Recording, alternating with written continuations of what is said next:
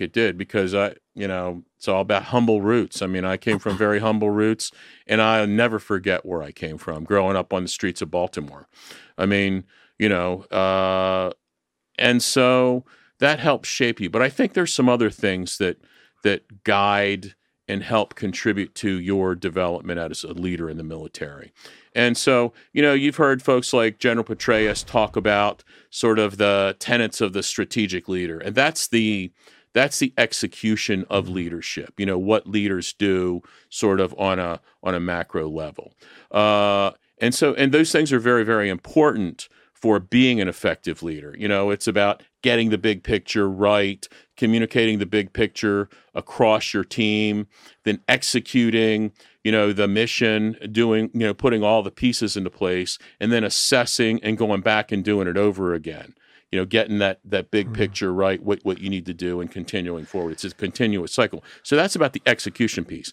But I'm also uh, I really believe in the values piece. I, I you know, talk about sometimes what I call values based leadership. And that's, you know, understanding what your own core values are as a human being and being able to distribute those over the execution of leadership as a system, if you will. When did all that start kicking in, though? I mean, like you said, gradually military trains leaders. You graduate. That wasn't day one. I mean, no, absolutely not. No way. No way. This is this is the culmination of you know thirty years of a military right. career, and then a career going forward in the civilian sector. So, you know, uh, again, the military is a system that takes young people and does extraordinary things with them. And over time, you build people up.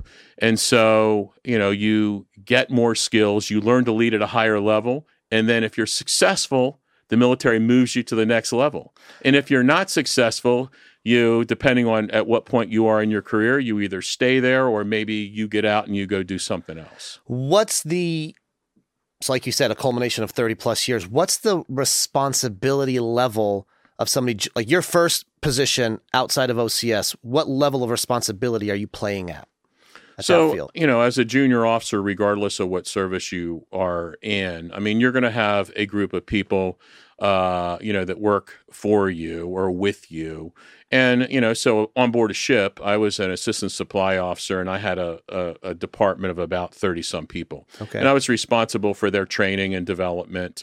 And, uh, and then I had specific teams that I was leading, you know, and then others that I worked sort of uh, in a matrixed way with because I was still their division officer, regardless of whether uh, they were reporting to me for day to day assignments right. or not. So, you know, and most junior officers are going to have that same kind of level of experience. They're going to have a handful of enlisted troopers that they'll work with. They're going to have those senior enlisted leaders that are technical professionals, you know, in the business, mm. you know, whatever area Tactically that they're in, whether, in yeah, yeah, yeah, whether it's operations or supply or intelligence or whatever.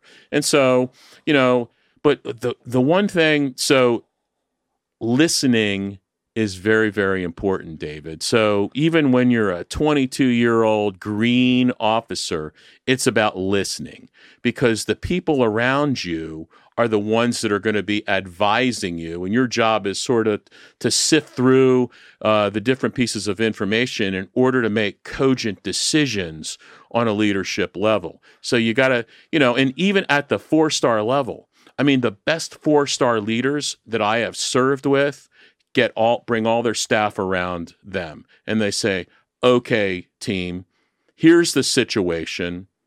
And they lay it out and they say, I need your best military advice. You know, and, and the the those staffers go around one by one offering perspective, you know, to that four star general or admiral.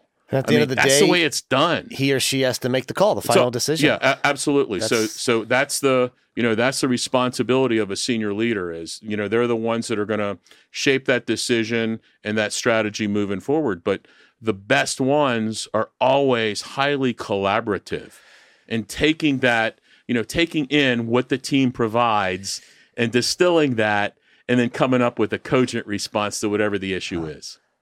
I don't know if there's a politically correct way to ask this, so I'm just going to ask you. There are some people that can't do that, though. I mean, at that level.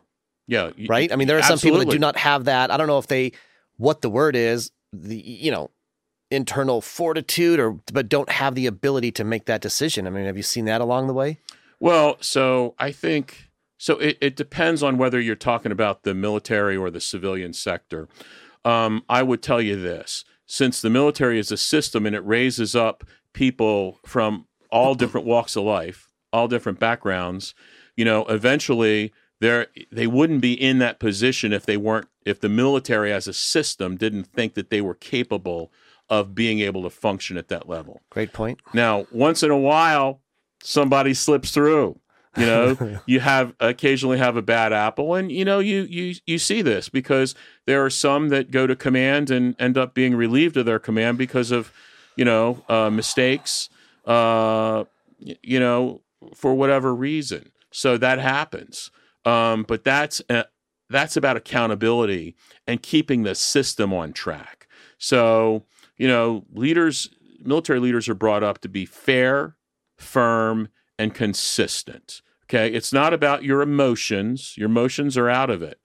Uh, none of us can fully divorce ourselves from our emotions, but it's about being fair, firm, and consistent. And do you feel military specific, especially maybe at the higher levels, those decisions are being made to support a mission? So I say, I have to support this mission. What decision do I have to make that can best support X, Y, and Z? Well, I mean, what's the what do they say? Mission first, people always. Right you know and so it's taking into consideration the the health well-being and morale of the troops but at the same time you've got a very very definitive mission to get done and this is you know in the military it's a life or death mission right? Sure. It is the defense of our nation. You know and all of us raised our right hand and swore an oath to defend the country against all enemies foreign and domestic.